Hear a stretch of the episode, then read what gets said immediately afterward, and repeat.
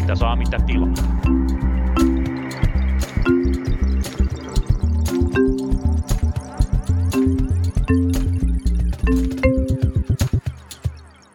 Uusi vuosi, vanhat kujeet. Moro Lauri.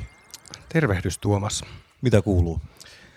No täytyy sanoa tällaisen pikkulapsiperheen ja pikkulapsiperhearjen jokapäiväisenä larppaajana vierasta vähän käsitystä siitä, että tämmöinen pitäisi laskea lomaksi, kun on 2 viikkoa käytännössä 4 seinän sisällä ja vähintään 50% vahvuudesta on jossain taudissa, mutta kaipa tässä on sitten pikkuhiljaa jo akut latautuneet.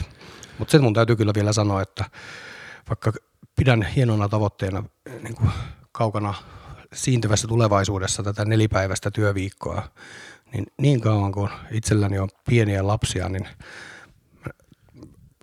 pärjäisin mieluummin tällä 5-päiväisellä työviikolla, että saa jostain ammattilaiset hoitaa niitä välillä. Kyllä on vaan varovainen, että kohta ruvetaan hakeutumaan kohti 3-päiväistä ja sen tietää, mitä siinä sitten käy. Joo, kyllä. Mutta joululomat on lusittu, me jatketaan täällä vanhoilla malleilla kohti eduskuntavaalia, kuljetaan, nyt lainakoira haistelee Lauri, se on ihan hyvä asia. Ja tietysti, koska maailma on kuitenkin aika tavalla radallaan, niin katsotko mahdollisesti galluppia, mitkä tuli tänä aamuna? Joo, mä olen itse asiassa unohtanut kokonaan, että gallupit ovat tosiaan kuin luonnonvoima kuukauden ensimmäisenä torstaina Ylen sivuilla. Ja siellähän siis kiinnostavaa on se, että persut meni demareiden ohi, vaikka demareiden kannatuksessa ei muutoksia käytännössä tapahtunut lainkaan, mutta persut vetäisi semmoisen kannatuksen niin kuin nousun, että he meni ohi ja myös kepu nousi niin kuin syvimmästä alhostaan, mutta ehkä keskeisintä vielä, mikä ja ehkä tähän persujen ohitusliikkeen taakse jäi, oli toi kokoomuksen kannatuksen tippuminen prosenttiyksiköllä. Että tosiaan se, mitä on nyt käynyt, on tosiaan se, että kannatuksen tai nämä järjestys vaihtui. Ja siinä tosiaan, niin kuin sanoit, niin kokoomus tipahti pinnalla, persut veti 1,9 pinnan kaulan ja SDP pysyi täysin paikallaan. Mitäs me ajatellaan nyt näistä kärkikahinoista, mihinkä suuntaan tässä ollaan tai ei olla menossa? No siis sanoisin, tietysti on tuo niin kuin henkisesti persuille varmasti tosi tärkeä niin kuin hetki mennä ohi demareista. Sen verran ainakin oma tuntuma, sikäli kun nyt olen itse puolueen jäsen ja ehdollakin eduskuntavaaleissa, niin tiedätte ketä äänestää. Ei mitään ainakaan paniikkia ole päällä, mutta siis ehkä kiinnostava mun mielestä se kysymys tässä on, että onko mahdollisesti käynyt niin, että kokoomuksen tämä kuntohuippu ajoittuu tuohon loppuvuoteen. Eikö tämä nyt toinen kalluppi, missä kokoomuksella tippuu kannatus pikkasen alaspäin? Kyllä se on joo, ja mä luulen, että siinä on kysymys oikeastaan 2 asiasta. Ensimmäinen on siis se, että melkein niin pitkään kuin mä oon politiikkaa aktiivisesti seurannut, niin persut on yleensä näissä niin kuin vaalikampanjan, se mitä me nähdään loppukirinä ja se mitä muut näkee niin kuin alkukiihdytyksenä on niin kuin vetäneet tämmöisen kaulan tuossa kohtaa. Tämä ei ole ensimmäinen kerta eikä tämä varmaan tulee viimeinen kerta, näin ne on aina tehneet. Ja toinen on ehkä sitten se, että kokoomus on joutunut ottaan tässä nyt äärimmäisen tämmöisen niin kuin varovaisen kannan tai olen tosi varovainen nyt yhtään minkään suhteen, mikä on tietysti aina ollut, se on tämmöisen niin kuin gallupjohtajan vähän se riski, että sun pitää olla niin kuin hukkaamatta sitä johtoa, mikä tarkoittaa, että sun pitää olla tosi varovainen, olla suuluttamatta jotain kannattajaosaa ja sen seurauksena tavallaan se liikkumavara sitten pienenee, mutta yhtenä tekijänä mä kyllä sanoisin tähän vähän, että kun Petteri Orpo on kunnostautunut nyt tämmöisenä tööttiautomaattina, niin siellä ollaan niin kuin erittäin varovaisia, erittäin niin kuin hiljaa, niin tämä näkyy nyt tässä. No on kyllä varmasti ihan totta, että siellä Petteriä pidellään sellaisessa lyijyisessä sarkofagissa, mistä ei tule missään tapauksessa pihahduksia ulos ja sitten riskit minimoidaan. Sitten toisaalta sitten mietin tätä, että kun persuillahan nyt ne 2 vaalikärkeä on tietysti tämä perinteinen maahanmuutto, joista on tietynlaista nostetta tämä niin kuin katujengikeskustelu virittää, ja toinen on nyt ollut tämä energiahinta. Ja siihen niin kuin jälkimmäiseen kuitenkin hallitus aika nopealla aikataululla päätti, niin kuin päätti siihen puuttua, ja tietysti valmistelu on vielä kesken mutta niin kuin näköjään tämä ei sillä lailla ainakaan suoraan sinne valu valmisteluun, että luotaan tässä sähkölaskussa auttaa ihmisiä. Mutta sehän on sellaistahan se on, että politiikassa tämä kiittämättömyys on niinku osa tätä hommaa. Tai eikä tarkoita, että ihmiset on kiittämättömiä, mutta, niin, mutta siis semmoinen tavallaan palkitsemista ei tosta. Joo, ja tämmöinen mekanismi, mikä on olemassa, on kyllä se, että puolue, joka on vallassa, niin se tavallaan kärsii kyllä siitä per seuraavat eduskuntavaalit. Että tässä on tämmöinen niin kuin joo, se on ihan se, niin kuin vaihtelee aina sit se, että oppositio saa nostetta oppositiossa ja pääsee valtaan, ja sitten siinä 4 vuoden päästä he sitten kärsivät. On kiinnostavaa nähdä, että kestääkö tämä perussuomalaisten kanssa loppuun asti. Että tämä jengiväkivaltakeskustelu, mikä on vähän käynyt, tai mitä he on selkeästi yrittäneet ajaa tällainen omaksi kärjekseen, niin mulla on vähän semmoinen olo, että se on pikkusen sillä hahmotonta, tai ihmiset ei välttämättä ihan suoraan huomaa sen niin kuin tavallaan tämmöistä kosketusta eduskuntavaaleihin, tai niin kuin, että se ei ole välttämättä ihan semmoinen paras mahdollinen driveri, että se ei välttämättä toimi ihan niin hyvin kuin oltaisiin odotettu. Että mä luulen, että mun ennustukseni on se, että jos EU:ssa käy jotain, tulee yhtäkkiä niin kuin uusi tukipaketin tarve, tai esimerkiksi Italiassa tulee joku käsittämätön hallituskriisi, mikä ajaa sen maan taas niin kuin tilanteeseen, jossa siellä täytyy hakea niin kuin vakausvälineestä lisää rahaa, niin se on semmoinen niin kuin hopealuoti, mikä sitten niin kuin ratkaisee asian perussuomalaisille. Mutta ellei tämmöistä tuu, niin mä luulisin, että tämä jengiväkivaltateema ja energiahintateema ei ole semmoinen, mikä ihan läpikantaisi niin kuin voittoon asti eduskuntavaaleissa. Joo, ja niin kuin puhuttiin, niin valmistelu on käynnissä ja todennäköisesti ikään kuin apua on tulossa, niin siinä vaiheessa sen ikään kuin närkästyksen ja tietynlaisen moraalipaniikin lietsominen on hyvin haastavaa.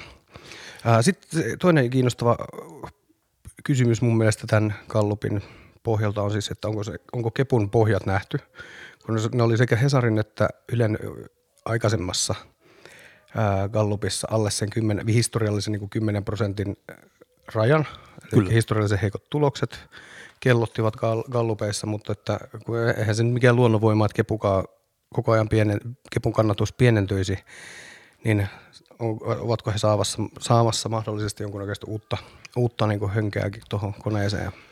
No se on kiinnostavaa nähdä tietysti, ja voi totta kai hyvin olla se, että siellä on tietty segmentti tämmöisiä ihmisiä, mitkä on keskustaan pettyneitä, mutta mitkä nyt tavallaan niin kuin aktivoitui tästä, ja nämä sitten niin kuin näkyy tässä, että siellä tuli tämmöinen niin kuin reboundi tai tämmöinen pieni takaisinponkaisu ehkä tässä, mutta mä luulen, että tavallaan tässä on ehkä kiinnostavampaa tai tärkeämpää tosiaan, niin kuin aina ennenkin on siis se, että se pitää katsoa näitä trendejä, eli mihinkä suuntaan nämä kannatukset on menossa.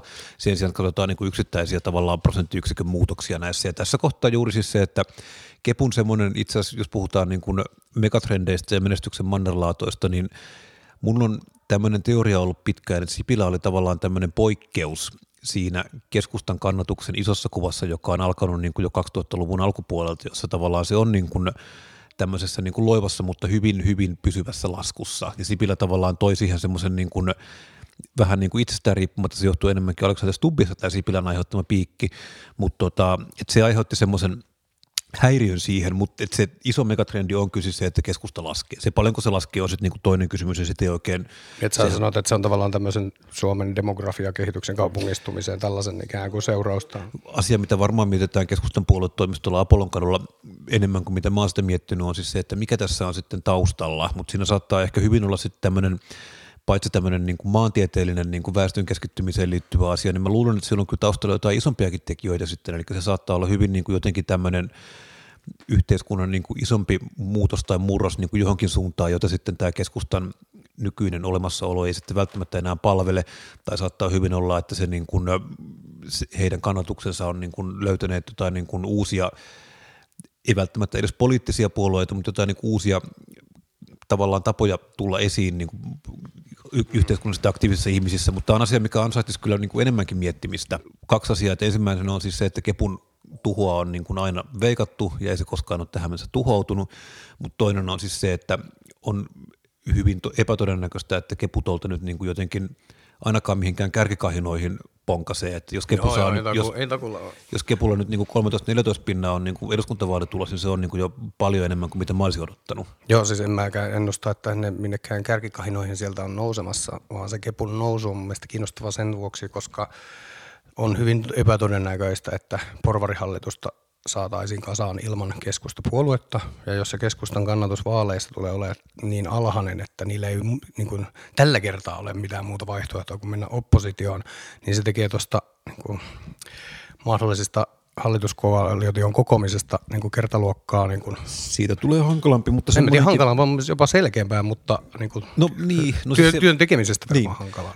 Sitä ainakin, mutta siis se mitä on myös puhuttu on tosiaan se, että kaupungilla on kuullut tämmöisiäkin juttuja, että homma menisi sillä tavalla, että siihen voidaan myös rakentaa sellainen koalitio, jossa keskusta saa olla sekä oppositiossa, mutta tukea sieltä haluamia hallituksen esityksiä, eli tämmöinen jonkunlainen vähemmistöhallitusviritelmä, että tämmöistäkin on puhuttu, että jos tämä olisi semmoinen kompromissi, millä keskusta saadaan sekä pysymään oppositiossa että olemaan hallituksessa, mutta tämä jää nähtäväksi. Joo, kyllä. Mietin vaan, että kun nyt lehtitietojen varassa kuluvasta hallituskaudesta on sen verran niin kuin vaikeaa tuo työskentely on ollut, niin mietin vaan, että miten tuollaisessa tapauksessa, jossa on jopa vapaat kädet olla siellä oppositiossa, että miten toi niin kuin paperilla ehkä sinänsä niin kuin simppeliltä näyttävää rakennelmaa, niin käytännössä sitten lopulta toimisi. No joo, mutta taas toisaalta siis kyllähän tämä hallituskoalitiokin näyttää paperilla simppeliltä, eikä sekään tunnu toimivan. Joo, olet ihan oikeassa, mutta joo, katsotaan nyt. Ihan hyvä hauska näitä on rakennella, mutta tässä kuitenkin uusimmista gallupeista. Gallupeista tämmöinen. Kannattaa tosiaan pitää silmät auki, ja nyt ennen kaikkea on se aika, kun ihminen saa syödä hirvittävän paljon ilmasta hernekeittoa ja juoda kahvia niin paljon kuin napa vetää, koska pian alkaa niin sanottu torikiertueet. Kyllä. Hei, tuosta gallupeista päästään nopeasti niin kuin ajankohtaisiin politiikan kiemuroihin. Tuossa ennen kuin aloitimme tai painoimme rec-nappulaa, niin keskustelimme, että mitä ihmettä, että viimeisiin pari viikkoa ei ole kyllä oikein tapahtunut mitään sellaista kiinnostavaa politiikan kentällä, pois lukien tämä Ville Rydmanin loikkaus persuihin tuossa uuden vuoden jälkeen. Juu, mitäs tästä olit mieltä? Yllättikö tämä? No ei se kyllä varsinaisesti yllättänyt. Kyllähän tämä oli, mä pidin sitä hyvin todennäköisesti, tai varmaa oli siis se, että Ville Rydman ei voi kokoomuksessa jatkaa. Se on sitten niin kuin ainoa, mikä siinä miedosti kiinnosti, on se, että mihinkä suuntaan sitten suunta vie. Eli siinä nyt jos mietitään ehkä hänen tämmöistä poliittista asentoa, niin vaihtoehtoja Helsingin vaalipiiristä olisi mahdollisesti ollut kristillisdemokraatit, perussuomalaiset tai ehkä Liikennyt. No Liikennyt on näissä tämmöinen aika huumoriporukka, ja kristillisdemokraateissa tavallaan se tämmöiset niin kuin tulevaisuuden näkymät niin kuin lyhyen tähtäimen niin kuin tällainen hallitushommassa tai niin kuin pitkän tähtäimen niin kuin ensi kauden ehdokkaana olisi ollut paljon huonommat, että sinällään se persut oli sitten niin kuin oikeastaan ainoa vaihtoehto siinä. Joo, kyllä. Joo, mä näin se jotenkin myös selvänä, että jos hän politiikassa jatkaa, niin varmasti se perussuomalaisista se koti löytyy. Ja nyt hän ratkaisi sitten tämän niin kuin kokoomuksen puolesta, että he eivät joudu sitten selittelemään ehdokkaansa niin kuin mahdollisesti kyseenalaisia moraalisia valintoja. Mutta kyllä mun mielestä tämä on niin kuin jännä tämän persuilta, että vaikka niin kuin tämä ei yllätä tämä käänne sinänsä lainkaan, mutta niin kuin tuolta persujen suunnalta kuitenkin sellaista moraalista papatusta just tällaisesta niin kuin käytöksestä, mistä niin kuitenkin Hesarin jutussakin aikana oli aika vahvat näytöt, että ei välttämättä ihan sopivaa käytöstä aikuiselle miehelle, niin kuinka tällainen niin kuin ohitetaan. Ne selvästi tietää, että niin kuin äänestäjä tai heidän kannattajiaan tämä ei kiinnosta, mutta mietin vaan, että minkälainen huuto sieltä tulisi, jos tällainen samanlainen keissi olisi jostain niin kuin maahanmuuttajataustaisesta grooming niinku virityksestä. Niin, missä ei ole niinku rikosta osoitettu, mutta selvästi niinku sellaista kyseenalaista toimintaa. Niin, mikä se heidän tuomionsa silloin olisi? Toivottaisivat tervetulleeksi. Jos mietitään vaikka semmoista tilannetta, että Veijo Baltzar asettuisi esimerkiksi RKP:n ehdokkaaksi, koska hän on ihan siis käytännössä samasta asiasta kyse, ja se oli tosiaan oikeudessakin todettu, että hän ei ole syyllistynyt rikokseen, mutta jää sitten yleisön päätettäväksi, että oliko tämä niin käytössä jollain tavalla niin kuin hyvää vai ei. Ja se oli tosiaan se Helsingin Sanomien jutun ensimmäinen lause oli muistaakseni, että Ville Rydman niin toiminta ei niin kuin ole millään, tässä ei oikeastaan osata mitään kantaa niin kuin sen, onko tämä rikollista, että ei todennäköisesti ole. Mutta tässä oli sitten kyse niin kuin tavallaan siitä, se, että onko tämmöinen alaikäistä grooming sitten niin kuin jollain tavalla hyvä vai ei, niin no se nyt on sitten tosiaan niin kuin jää äänestäjien päätettäväksi. Ja musta kiinnostavaa on katsoa tietysti nämä niin kuin äänimäärät, koska Rydmanillahan on nyt ollut hirveän hyvä tämä näkyvyys. Sitä on kyllä ollut, mutta sitten on kiinnostavaa nähdä, että kuinka paljon tavallaan on semmoisia niin sanottuja omia ääniä, mitkä siirtyy sieltä kokoomuksen potista hänen mukanaan sitten perussuomalaisiin. Tuoko hän perussuomalaisiin uusia ääniä vai niin kuin, jakaako hän niin kuin sitä olemassa olevaa äänipottia? Hmm. Mutta se on tosiaan, siis selvää on siis se, että toi, et kyllähän niin kuin läpi menee, siitä ei ole niin kuin mulla mitään epäilystä, mutta tosiaan se tarkoittaa sit sitä, että niin kuin persuista Helsingistä läpi menijöitä on sitten niin kuin Jussi Halla-aho, Mari Rantanen ja Ville Rydman. Joo, siis kyllähän persujen näkökulmasta mielestäni toi oli ihan silleen niin kuin taktisesti varmaan ihan viisastakin. Nyt he saa toisen, niin kuin heille, siis perussuomalaisia, ei heillä ole Helsingissä tällaisia niin kuin valtakunnan tason poliitikkoja. Ja nyt he saa Ville Rydmanista todennäköisesti toisen, niin kuin Halla-ahon rinnalle toisen vastaavaa, jonka uskaltaa laittaa vaikkapa telkkariin puhumaan. Joo, niin sitten tosiaan täytyy sit muistaa myös siis se, että Ville Rydman on siis ammattipoliitikko ihan toisella tavalla kuin monet perussuomalaiset. Hän tavallaan niin kuin tekee politiikkaa niin kuin oikeasti ammatikseen. Hän tietää, miten tavallaan se homma toimii. Hän tietää, miten makkaratehdas toimii.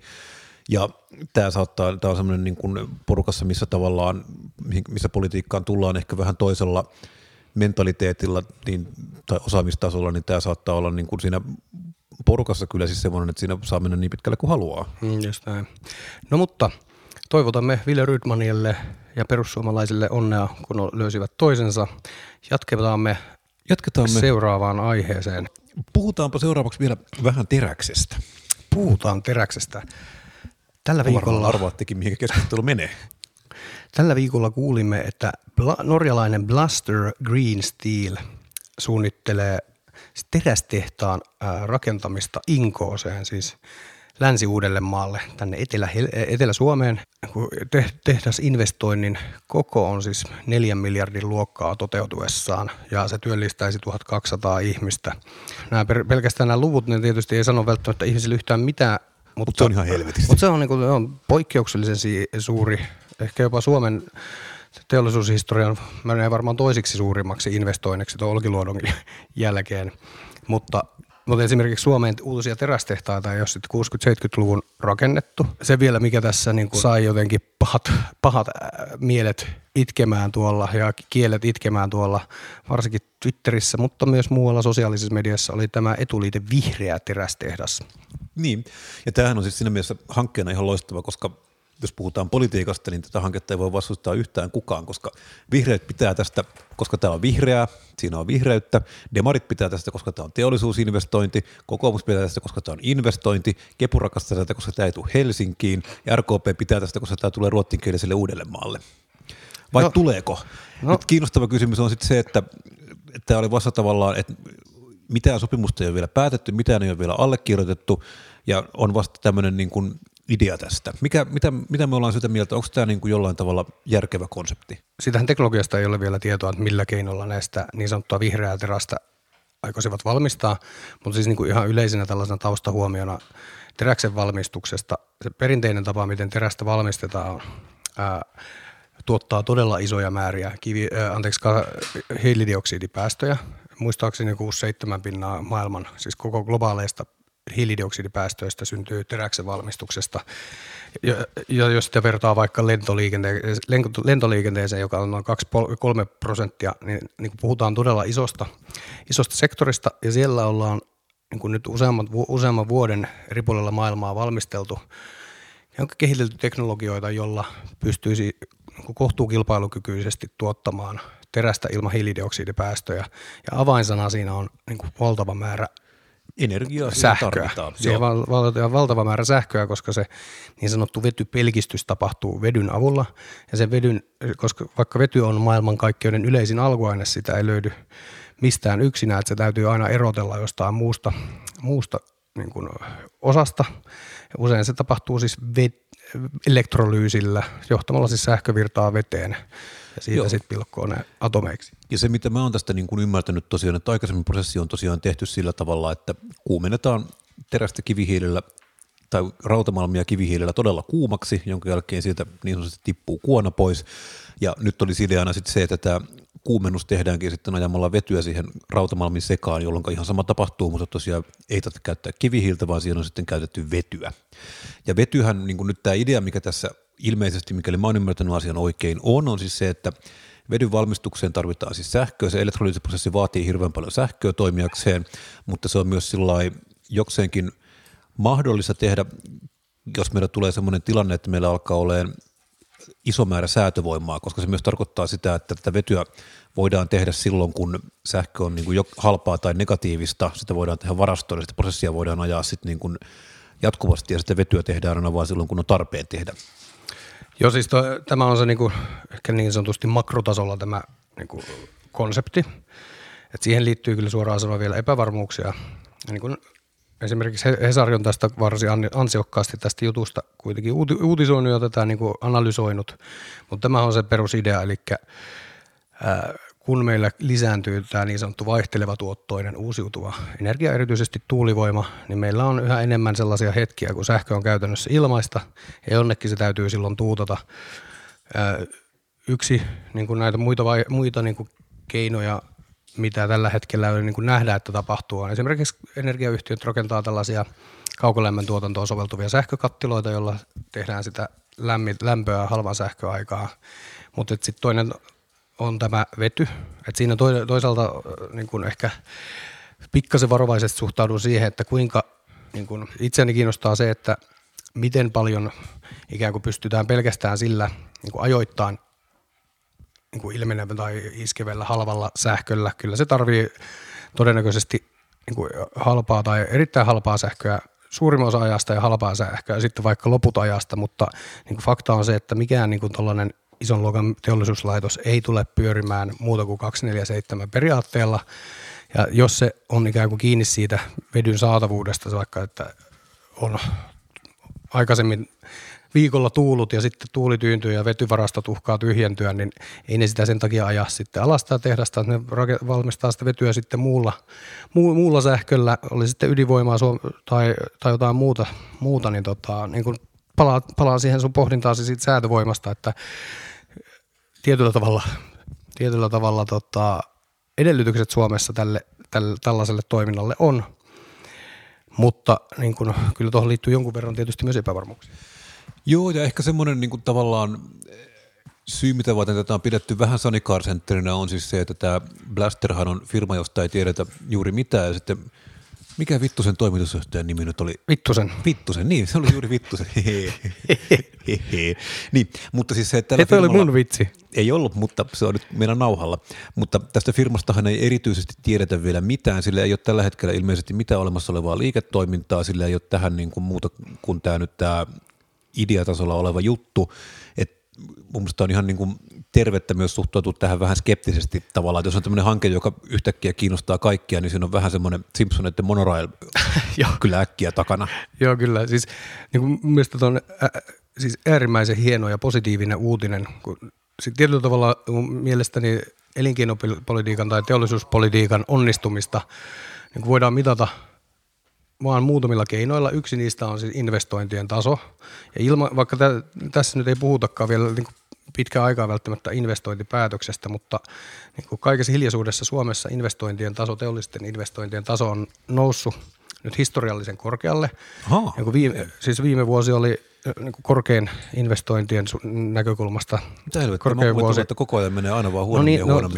Tämä on se vähän, että kun meillä on jäänyt vähän semmoinen levy päälle itsellemme, että niin kuin kaikki menee päin persettä, mutta niin joskus tekee ihan niin kuin hyvää katsoa vaan välillä tilastoja, ja viime vuosina suunta on ollut itse asiassa varsin hyvä, että tosiasiassa Suomen ikään kuin talousnarratiivia pilaa vieläkin se heikko 2010-luvun niin kuin alku, johon osui sekä finanssikriisi tai ehkä eurokriisi enemmänkin, ja sitten toi Nokian romahdus ja tai metsäteollisuuden niin kuin uudelleen organisoituminen käytännössä sellubisnekseksi, energiabisnekseksi. Niin, se on jännittävää, että selluhan on nimenomaan energiabisnestä nykyään. Että se ei suinkaan se on sitä. Sitähän ne tekee esimerkiksi, isot sellutehtaat, ne myy, ne on yliomavaraisia sähköstä, niin ne myy sen, en tiedä kuinka moni niistä oli niin kuin myyntinsä suojannut, mutta jos eivät olleet, niin viime aikoina, kun sähköhinta on ollut mitä ollut, niin ne on varmaan tehnyt enemmän tiliä sillä sähkömyyllä kuin sillä sellukeitolla. Kyllä. Mutta hei, anteeksi, hirveän pitkä mutina. Tämä on mielenkiintoista. Palataan tähän terästehtaaseen. Joo, kyllä mä ymmärrän sen tietynlaisen niin epäluuloisuuden tällaista hanketta kohtaan. Onhan meillä Suomessa tosiaan tällaisia virityksiä ollut, mutta mun mielestä siis niin kauan kuin tässä ei ole julkista rahaa mukana, niin tällainen minkälaiset voimat siellä on taustalla on mun mielestä toissijasta. Kyllähän sä saat omilla rahoillasi itsesi häpästä. Se on tietysti ikävää, jos tämä hanke ei toteudu, mutta kyllä se nyt jostain kertoo, että siellä on kuitenkin ihan uskottavia tahoja sen putiikin taustalla, joo, kumppanina. Ja he kertovat, että yrittivät Norjaan tämän saada, mutta siellä nyt ei ollut vaan tilaa paikallisista olosuhteista johtuen. Joo, ja tosiaan tämä nyt sitten, toki tässä saattaa olla myös se, että on niinku tavallaan sitten tämmöinen mediatemppu, jonka yleisönä on ennen kaikkea norjalaiset, että siellä uhkaillaan sitten niinku tuotannon siirtämisellä ulkomaille, mikä tässä tapauksessa olisi Suomeen, mistä oli juuri sitä, missä meilläkin on ollut puhetta. Se on mahdollista, mutta myös ihan mahdollista on siis se, että siinä tavallaan aika monta asiaa kohtaa toisensa, eli siinä on juuri Inkoossa on käyttämätön teollisuus tai käyttämätön paikka, jossa on nyt jo voimalaitos ja siellä on syvässä... Purettu voimalaitos. Niin, purettu voimalaitos, mutta se paikka, missä on niin kuin voimalaitos, sitä myöten kaikki tarvattavat sinällään kalliit niin kuin sähköliitännet ja muut tehty. Siellä on syvä satama, millä saadaan sitten tämä raaka-aine sille perille ja siellä on niin kuin sitä tätä ja tuota. Että ei se sinällään, niin kuin, mä en näe tätä nyt ihan niin kuin Juraseparkkina tai niin kuin Sanikaar-sentterinä tätä projektia, mutta tosiaan, että niin kuin sanoit, niin terveellä epäluulolla, mutta niin kuin, jos joku tähän... omaa rahansa haluaa laittaa ja lähteä tätä kehittää, niin kaikin mokomi, ei siinä mitään. Joo, kyllä. Ja siinä tosiaan vielä kiinnostavaa, mikä yksi mun kaveri huomautti, oli siis se, että terästehdas, mitä olisi puhetta, että se käyttää hirvittävän määrä energiaa, ja kuten me kaikki lukiofysiikan tunnilla nukkuneet tiedämme, niin jossain kohtaa kaikki energia muuttuu lämpöenergiaksi, niin myös tässäkin tapauksessa. Eli iso, ihan valtaosa sitä energiasta, mikä käytetään, niin muuttuu hukkalämmöksi. Ja kiinnostavaa on sitten se, että jos tämä jossain kohtaa tämä hukkalämpö saataisiin kiinni esimerkiksi kaukolämpöverkkoon, niin siinä puhutaan niin kuin terawattituntiluokan niin kuin kaukolämpötuotosta, joka rupeaa olemaan niin kuin myös se tuo niin kuin oman makuunsa tähän niin kuin kannattavuuslaskelmaan, että jos sen kaukolämmön saa myytyä sitä, esimerkiksi Espoossa, Inko nyt ei ole niin iso kaukolämmön käyttäjä, mutta Espoossa aika lähellä saattaisi olla jo ihan sellainen niin kuin semmoisen rajan takana, että siihen kannattaa putki kaivaa ja ajaa sitten sinne sitä kuumaa vettä. Samanlaista selvitystähän Fortumian Helen on tietääkseni tehnyt tuolla Nesteen jalostamosuunnalla, että jos sieltä saisi sitä niin prosessien hukkalämpöjä otettua talteen ja hyödynnettyä pääkaupunkiseudun kaukolämmön tuotannossa. Niin, mutta joka tapauksessa kiinnostava juttu on se, että tässä muutama vuosi sitten, jos työ- ja elinkeinoministeriö toteutti tällaisen niin vähähiilisyystiekartan, jossa katsottiin, että miten Suomen päästöt tulee tulevaisuudessa laskemaan. Ja siinä skenaariossa esitettiin, että Suomen niin arvio oli, että Suomen sähkönkulutus jopa tuplaantuu seuraavan 30 vuoden aikana. Ja tämä terästehdas, vaikka se vähentää hiilidioksidipäästöjä, niin se sähkön kulutus on, olettaen tietysti, että se on niin kuin päästötöntä sähköä, kuten ydin- tai tuulisähköä. Niin se on noin 6-8 terawattituntia tai jotain sitä luokkaa, mikä on siis noin 10% Suomen sähkön kulutuksesta. Eli kun näitä tulee, tämä siis näyttää käytännössä siltä, että miltä tämmöinen niin kuin vihreä teollinen murros tosiasiallisesti se niin näyttää. Tässä, se vaatii ihan hirveästi sitä puhdasta sähköä. Mutta se ei ole mikään niinku sillä lailla mahdoton temppu tai Amerikan temppu. Ehkä Amerikan temppu saattaa olla, mutta mahdoton temppu niinku noin teknisestä tai fysikaalisesta mielestä toteuttaa. Että pystytään ylläpitämään teollista yhteiskuntaa ilman kasvihuonekaasupäästöjä. Ja tämä on siinä mielessä mun mielestä tosi rohkaiseva uutinen. Ja kun tällaisia hankkeita, niin ei ole mitään lyhyitä. Ne on kuitenkin 10 vuosiksi tehdään sitten, kun ne pyörii, ne synnyttää ympärilleen niin kuin erilaista kiinnostavaa toimintaa, mahdollisesti TKI-toimintaa, mahdollisesti jotain niin kuin tämmöistä pientä keskisuurta yrityskenttää työllistää ja niin poispäin. Niin tämä tavallaan pitää huolen siitä, korkean tuottavuuden teollinen toiminta säilyy Suomessa ja Euroopassa myös tulevaisuudessa, mistä olen ainakin itse jonkun verran huolta kantanut. Että. Kyllä, mutta tähän on hyvä lopettaa. Tähän vielä viimeisenä knoppina sanon, että haluaisin vielä kertoa, että Lappeenrantaan on kiinnostavasti tulossa ensimmäinen pienydinreaktori. No, katsotaan mitä käy. Mutta ennen kaikkea minua tässä haluaisin vielä tähän, koska siis sen tuottaa yritys nimeltä Ultra Safe Nuclear Corporation, mutta hauskasti Ylen uutiseen oli tullut pieni tämmöinen kirjoitusvirhe, joten se kerrottiin, että sitä rakentaa Ultra Safe Nuclear Corporation, joka kuulosti siltä, että olet ostanut ydinreaktorisi Tokmannilta. Itse asiassa kävi tapaamassa meikäläistäkin sen putiikin kansainvälinen duunarijoukko tai mitään duunareita, jotain niin kuin puuhamiehiä ja tällaisia muutama kuukausi sitten. Ihan kiinnostava hanke, katsotaan mitä käy. Kyllä. Hyvä, mutta kiitoksia kun kuuntelit Punakulmaa tänä perjantaina meidän kanssamme. Minä olen Tuomas Saloniemi ja kanssani studiossa on Lauri Muranen. Meidät löytää taas joulutauon jälkeen täältä samalta ohjelmapaikalta samassa kohtaa internettiä, mistä meidät nytkin löysitte. Niin tulkaa kuuntelemaan ja kertokaa meistä kaverille. Moi moi! Terve!